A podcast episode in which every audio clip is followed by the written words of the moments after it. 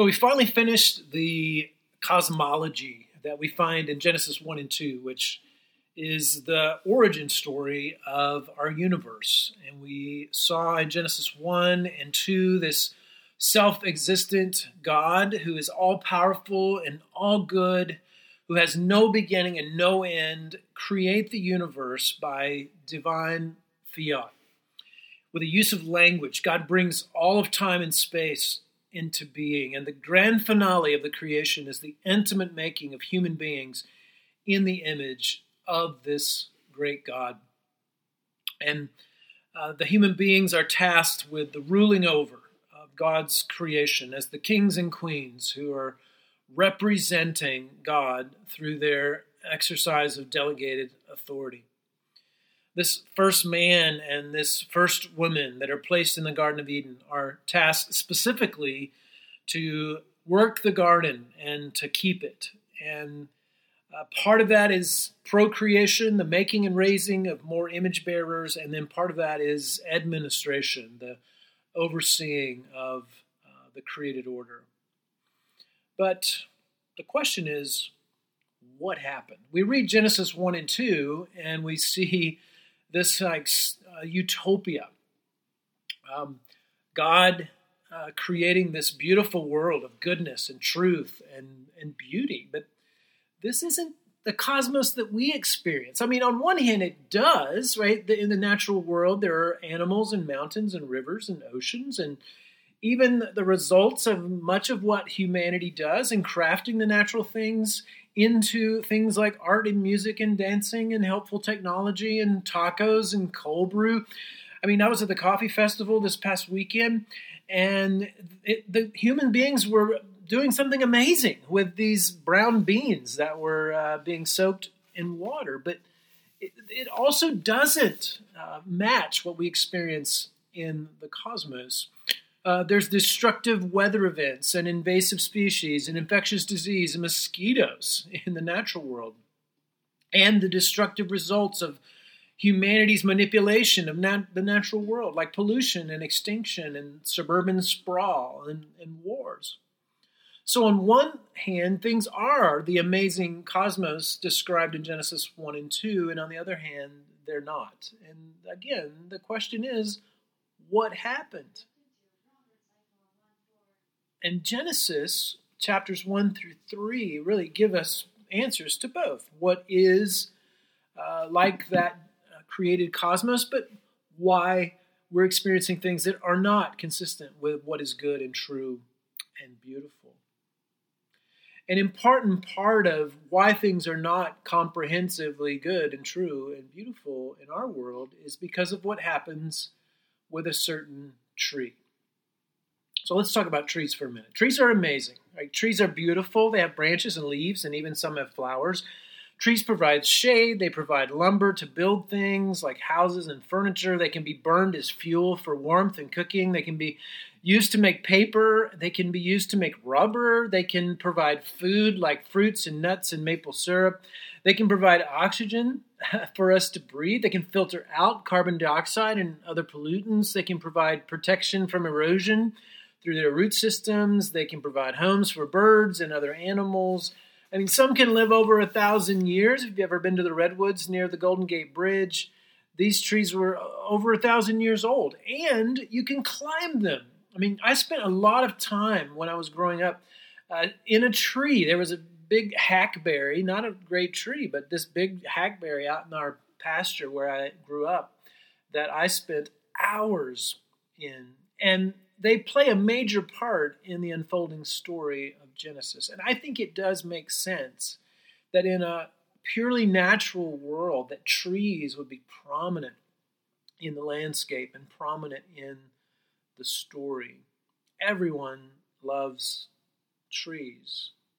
We heard about a couple of trees back in Genesis 2 when we looked at that last week. So Genesis 2 9 says, Out of the ground the Lord God made to spring up every tree that is pleasant to the sight and good for food. The tree of life was in the midst of the garden, and the tree of the knowledge of good and evil. So just it's like a brief mention in Genesis 2 of these two trees. And then in uh, Genesis 2, verse 16, the Lord commanded the man, saying, You may surely eat of every tree of the garden, but of the tree of the knowledge of good and evil you shall not eat, for in the day that you eat of it you shall surely die. These trees create a kind of laboratory uh, for these human beings to understand the character of God and the terms of the relationship that they have with Him. But everything God has created is good, right? The entire cosmos is very good. Um, and that human beings themselves are good and have been placed in a lush garden by a good God, and that uh, part of the goodness of this lush garden and this beautiful uh, ordered cosmos is that there is an, a good authority that is over all of it. This is God, who is obviously rightly the authority over all things because he made all things. And so, as an authority, he gives commands, and those commands themselves are blessings. And so, he he blessed them back in Genesis 1. He blessed them and he said to them. So, his commandments work as, as a blessing uh, for uh, his uh, human beings that he's created. And these commandments uh, work as uh, an interplay between both prohibition and permission, that his prohibitions are always protecting the permission to enjoy something else. So think about some of the Ten Commandments. So there's a prohibition that says, Thou shalt not lie. But that prohibition is actually protecting truth telling. Like, you can't have a society where there's both lying and truth telling. You have to prohibit lying, and that permits a society of truth telling. Or, thou shalt not commit adultery, right? It protects marriage. Uh, you can't have marriage and then have sex with anybody you feel like having sex with, right? Like there's an interplay between the prohibition against adultery, which gives permission to experience uh, the covenant uh, of marriage. And these two trees really represent this idea of prohibition and permission. So, what is the tree of life? So, tree of life is obviously the permission part of God's commands. You have access to this tree. This tree provides life, which is in contrast to the other tree, which is uh, uh, it's going to provide death, right? So again, we might think, well, why can't I just have absolute freedom where I can just eat from both trees? Well, you you can't do that. You you can't eat from life and eat from death. And again, this theme will run throughout all of Scripture, but here's a, part of, of, Scripture that will reiterate this in Deuteronomy chapter 30. So, chapter 30, verse 18, it says, I declare to you today that you shall surely perish. You shall not live long in the land that you are going over the Jordan to enter the, and possess. I call heaven and earth to witness against you today that I have set before you life and death, blessing and curse. Therefore, choose life that you and your offspring may live, loving the Lord your God, obeying his voice, holding fast to him, for he is your life and length of days, that you may dwell in the land that the Lord swore to your fathers, to Abraham, to Isaac, and to Jacob, to give them. So you see this laying, bringing forth by Moses in the book of Deuteronomy of choose life, don't choose death these are an interplay of uh, prohibition and uh, permission. So, what is the meaning of the tree of the knowledge of good and evil? Is it saying that the woman and the man don't know right from wrong? Well, it can't be that because uh, they know that it's wrong uh, to eat from this tree, and the woman is going to uh, say that to uh, the serpent. So it, it means more than just knowing in terms of knowledge, right? Uh, knowledge in the Bible is a more holistic concept, meaning it's more than just intellectual understanding. It's not less than that, but it is more than that. So think of it this way it's one thing to say, I know about Austin because I've done a couple of Google searches about the city, versus I know Austin. Like I know the side streets and neighborhood cafes, uh, the, the, the out of the way parks. Um, it, it, it, it, it's different when you can say, I'm on a first base, you know, basis, name basis with the wait staff at a particular cafe. So we like to go to Nate's Baked Goods and Coffee, which is um, on Orchard, just off of Fifth Street, and it's this little dive. There's the parking's horrible. Uh, it's you would probably not go in there if if uh, you didn't know that was good in there. But the owner Susan does all the baking, and so you walk in and you can just smell this fresh baked goods, you know, wafting from the kitchen. The wait staff is really really kind and it's really delicious. And we go there every Friday because it's it's so amazing, right? That that's more knowing the city, not just knowing about Austin uh, from a few Google searches. Or you might say uh, it's more like knowing about a person versus knowing a person, right? Knowing about the president of the United States, or knowing about Taylor Swift, or knowing about Matthew McConaughey, versus laughing and crying and playing and working with your best friend. Um, later in the in the passage, uh, we'll see in Genesis, Adam says Adam knew his wife, and it's talking about the sexual union between uh, Adam and Eve. That's the kind of knowing, this intimate knowing that the tree of the knowledge of good and evil uh, is displaying, and and so uh, this is again not just knowing right from wrong, but tasting, consuming, experiencing evil. They they had not done that yet they knew good and they, they knew that they shouldn't do certain things, but they had not tasted, consumed, experienced evil. And of course, this is what indeed happens in Genesis 3. So let's take a look at Genesis 3, starting here with verse 1. Now the serpent was more crafty than any other beast of the field that the Lord God had made. So we have this serpent that uh, appears in Genesis 3. It's the first introduction of an alternative voice in the garden. Uh, up to this point, there's been no in- indicator of anything hostile in the created order, nothing that's uh, in opposition against God. There's a lot of mystery here. I don't claim to understand it all, uh, but what we see is that Adam and Eve were born into a world at war. There is actually an opposing voice that is uh, over and against or at least against God, not over God, but against uh, God. And why is he there? Why did God allow the serpent? Uh, why did he allow Satan to tempt the humans? A hundred other questions we could ask at this point, but at this point in the unfolding story of humanity, we aren't really given any of those answers.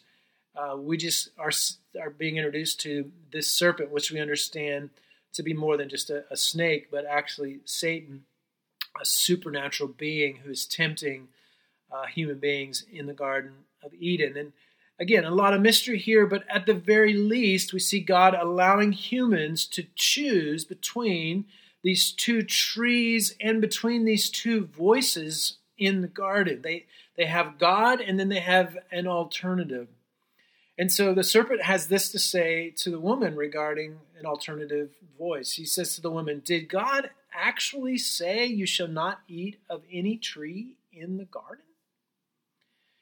So what we see is this uh, this alternative voice twisting the words of God. He's accentuating God's prohibition, uh, saying, "You did he say you can't eat of any tree in the garden?"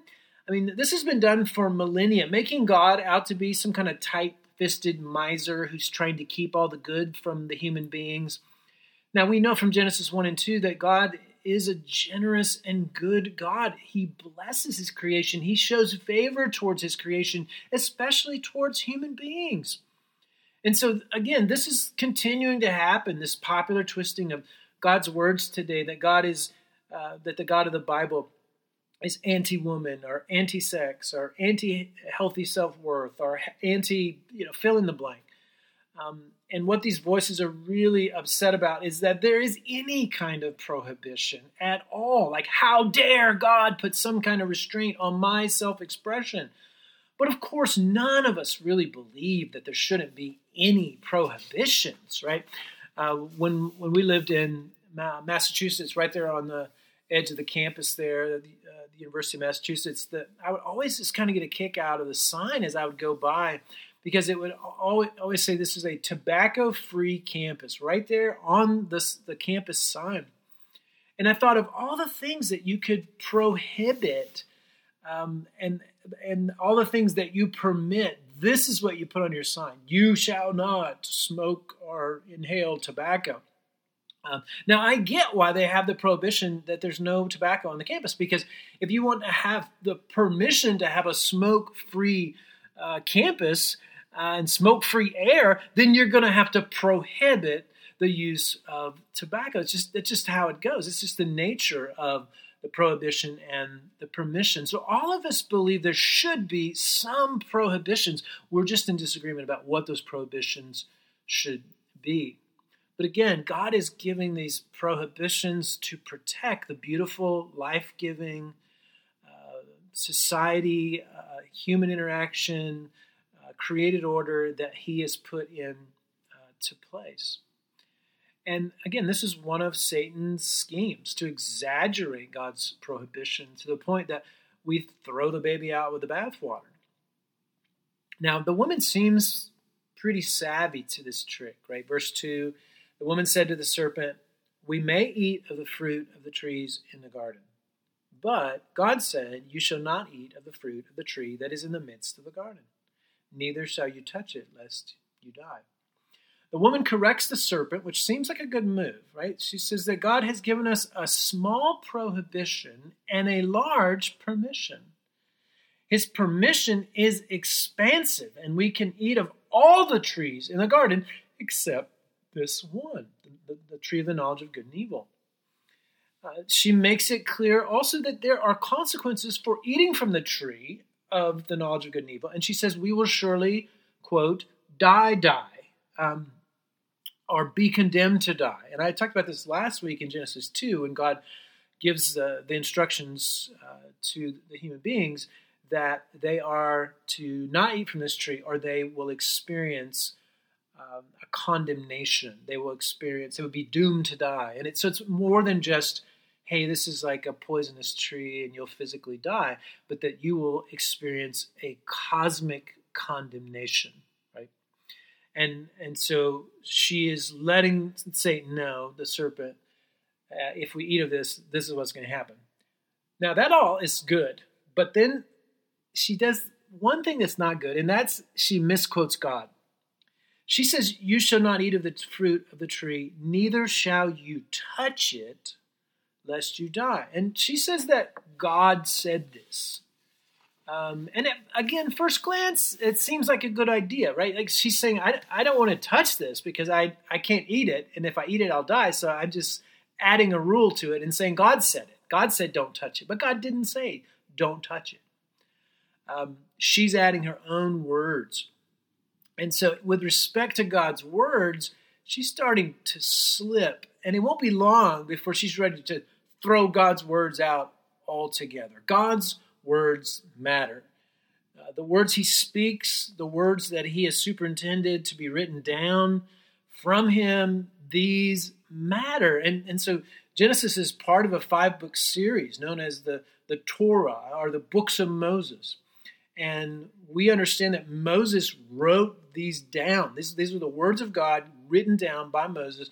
And we see that in places like Exodus 24, starting with verse 3. Uh, Moses came, he told the people all the words of the Lord and all the rules. And all the people answered with one voice and said, All the words that the Lord has spoken, we will do.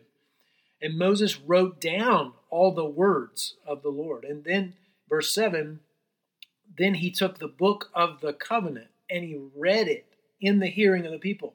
And they said, All that the Lord has spoken, we will do, and we will be obedient getting God's words right really matters. This is why Moses is writing them down and then reading them to the people. This is why we read the Bible. This is why when, we're having our Sunday service, we're standing in honor of God's word and, and, and we're saying, This is the word of the Lord. And you're saying, Thanks be to God. And we read and we reread his words. God's words matter. And we, we can't play fast and loose with God's words. But this is exactly what the woman does. Uh, the serpent sees an opportunity in this to deceive this human being because she is playing fast and loose with his words. So, verse 4, the serpent says to the woman, You will not surely die, die. Literally, same construction uh, in terms of the, the grammar. And then, for God knows that when you eat of it, your eyes will be open and you will be like God, knowing good and evil. The serpent continues to twist God's words. This is, this is why the, the woman and, and then later the Apostle Paul in 1 Timothy 2 will describe what's happening here as the woman being deceived. Satan is twisting the truth into a deceptive falsehood. He's saying to her, You will not die, die, but you will be like God. Now, this is very deceptive because the woman already is like God. She is an image bearer of God. But Satan, again, is depicting God as a miserly killjoy who's holding out on human beings that he's keeping the best stuff for himself. He's leaving them only with the crumbs. And if they would only eat from the tree of the knowledge of good and evil, then they would know good and evil, just like God, right? In the words of D.A. Carson, they would be able to de God God and become God themselves. You can tangibly feel the potential for the unraveling of the created order right before your eyes a cosmic mutiny where humans try to take over the cosmos and throw their captain, God, off the ship. But of course, the woman and the man know better, right? They know the words of God. They, they, they certainly they trust these words 100%. I mean, how could they take the word of this alternative voice over and against the voice of the one who's self existent and all powerful and all good and all loving, uh, who has no beginning and no end, who's blessed them and said to them with commands that are blessings? And yet, here's what the humans do. Verse 6 So when the woman saw that the tree was good for food, and that it was a delight to the eyes, and that the tree was to be desired to make one wise, she took of its fruit and ate, and she also gave some to her husband, who was with her, and he ate. The woman goes with her gut, which has been influenced by the serpent. Again, this is also one of Satan's schemes, not just twisting words of God, but also finding a vulnerability in a human that he can exploit the human has been adding her own thoughts to God's word and is now vulnerable to rejecting that word outright and conforming her thoughts uh, or conforming her life to her own thoughts. Uh, she doesn't stop and go back to the infallible word of her creator, nor does Adam stop her from doing so. It would have been a great day as, as a husband to have stepped up and just said in this moment, Hey, hold up we know that God and His Word can be trusted. Don't don't trust this stupid, deceptive serpent. Right there, there is an irony here. The man and woman who are supposed to be ruling over the animals, and instead, an animal, certainly animated by an unseen force, is about to rule over them. And instead of going back to God's Word, she goes with what seems good and beautiful and true. She sees it and it looks good for food. She, she sees it and looks really beautiful. And she also sees it as something that will open herself up to truth that she doesn't currently have, uh, that God must be holding out on her. I mean, goodness and truth and beauty are things that every human is longing for and, and who that we need, right, to thrive. And up to this point, God has given the two humans all three of these things in mass quantities. Um, all advertising is really built on this longing of goodness and truth and and beauty. Um, this, this is one of my favorite examples of this. is really an old Coke ad that's from the '70s, but it was the very beginning of when, when soda was really taking root here in, in the states. And the uh, the ad says, you know, have a Coke and a smile, and that Coke is quote real life. Um, I mean, I guess I mean caramel colored corn syrup that will eventually be the major contributor to obesity in America and also to diabetes. I mean, it's a sham, right? It, it it's portraying that it's giving you something good and beautiful and true, but it's a complete sham. And and so this is what the serpent is offering the the woman and and eventually the man and they seem discontent with the goodness and truth and beauty that God has given them, and so they eat. And then here's what happens. Verse 7 Then the eyes of both were opened, and they knew that they were naked, and they sewed fig leaves together, and they made themselves loincloths. They don't die physically, not at, not at least at that moment, but they do experience something they never had before. And it's not life giving nirvana of truth, goodness, and beauty. It's shame. It's shame.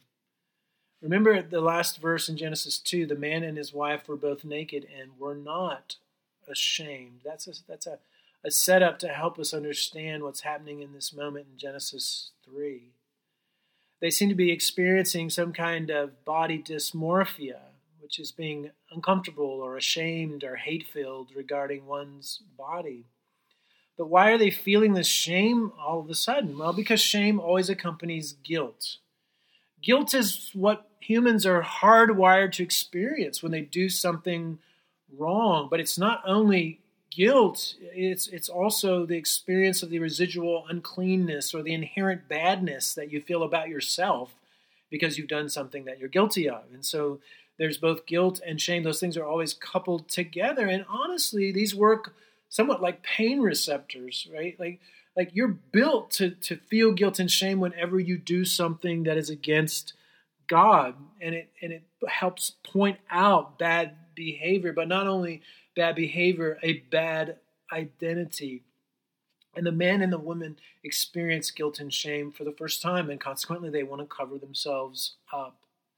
This is the first glimpse of the promised consequence of death that God told them about in Genesis 2 now, death, as the Bible reveals it to be, is a separation or a disintegration.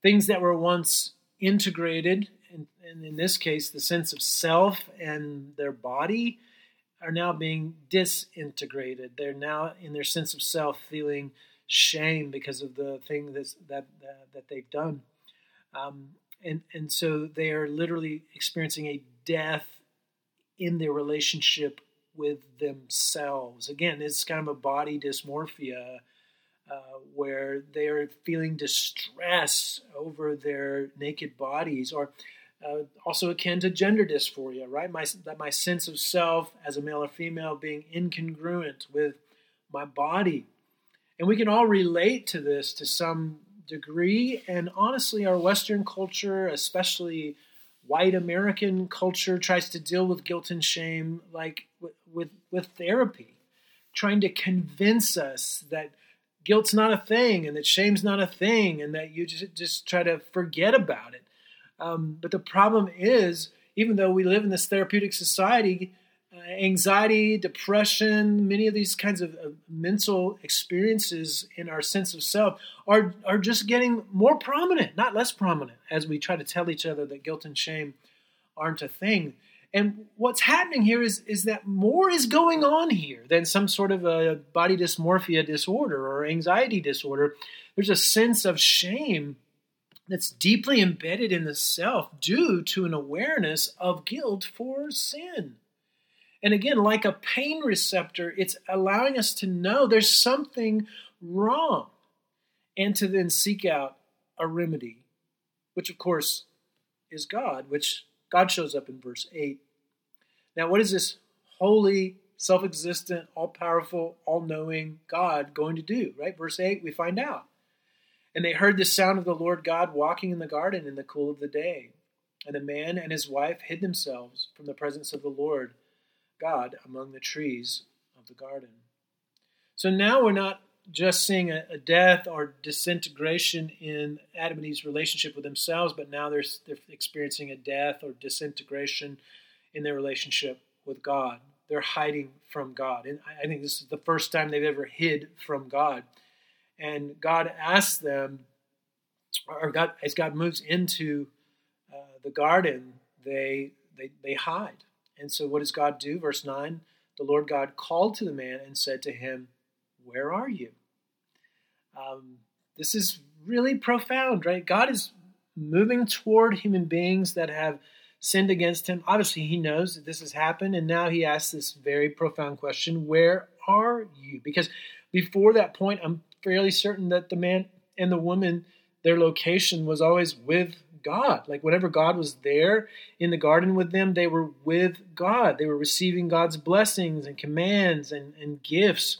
And every day uh, for that man up to that point uh, had been centered on God and it had been satisfying and it had been full of joy. And so that's where they've been up to this point, but now they were hiding from the presence of God. And so God asks this question, Where are you? And then the man answers, like a little kid who's who's been caught doing something that he shouldn't. Verse 10 he says, "I heard the sound of you in the garden and I was afraid because I was naked and I hid myself." Again, it's similar similar to a little kid who's who gets caught doing something they shouldn't. They have cookie crumbs all down their shirt. The parent asks them, "What are what are you doing?" And uh, the, the the kid's like, "Oh, no, nothing. I'm just reading a book here in the kitchen next to the cookie jar." And and so it's bad enough that they did this thing, but now they're compounding it by lying about it. And God, in his patience, asked another question. He says, Well, who told you that you were naked? Have you eaten of the tree of which I commanded you not to eat? And so God continues this uh, exploratory conversation where he's asking now, who told you that you were naked? And did you eat the cookie from the cookie jar? And Adam knows he's caught. And so what's next, right? He could come clean, he could confess his sin, but no, he doesn't do that. He blame shifts. Verse 12 the man said, The woman whom you gave to be with me, she gave me fruit of the tree, and I ate. And then the Lord God said to the woman, What is this that you've done? And the woman said, The serpent deceived me, and I ate. They both end up blame shifting. Adam blames both God and the woman. He says, The woman whom you gave me to be with me, God. That if you never would have given me this woman, I wouldn't have sinned. It's your fault, God. And then if it's not your fault, it's her fault. And so we see this death, not only in a relationship with themselves, and again, being confirmed, this relationship with God, but also between uh, the man and the woman, right? He's, he's not uh, writing poetry about the woman like he was in chapter 2, flesh of my flesh, bone of my bones. Uh, he's saying, She made me do it. And of course, the woman's first recorded words here is, The serpent deceived me, and I ate. Then next week, we'll look at the back half of chapter 3, which gives us a little more of a comprehensive understanding of the results uh, of this rupture between human beings and God. But we can at least get at the basics of what has happened. So, what has happened, right? What what has made this perfectly ordered chaos our perfectly ordered uh, cosmos uh, into what it is today, which is yes, created, but also uh, decreated. And two things that I want to draw out of this passage. So, one is that human beings broke God's rules, which ultimately broke relationship with God.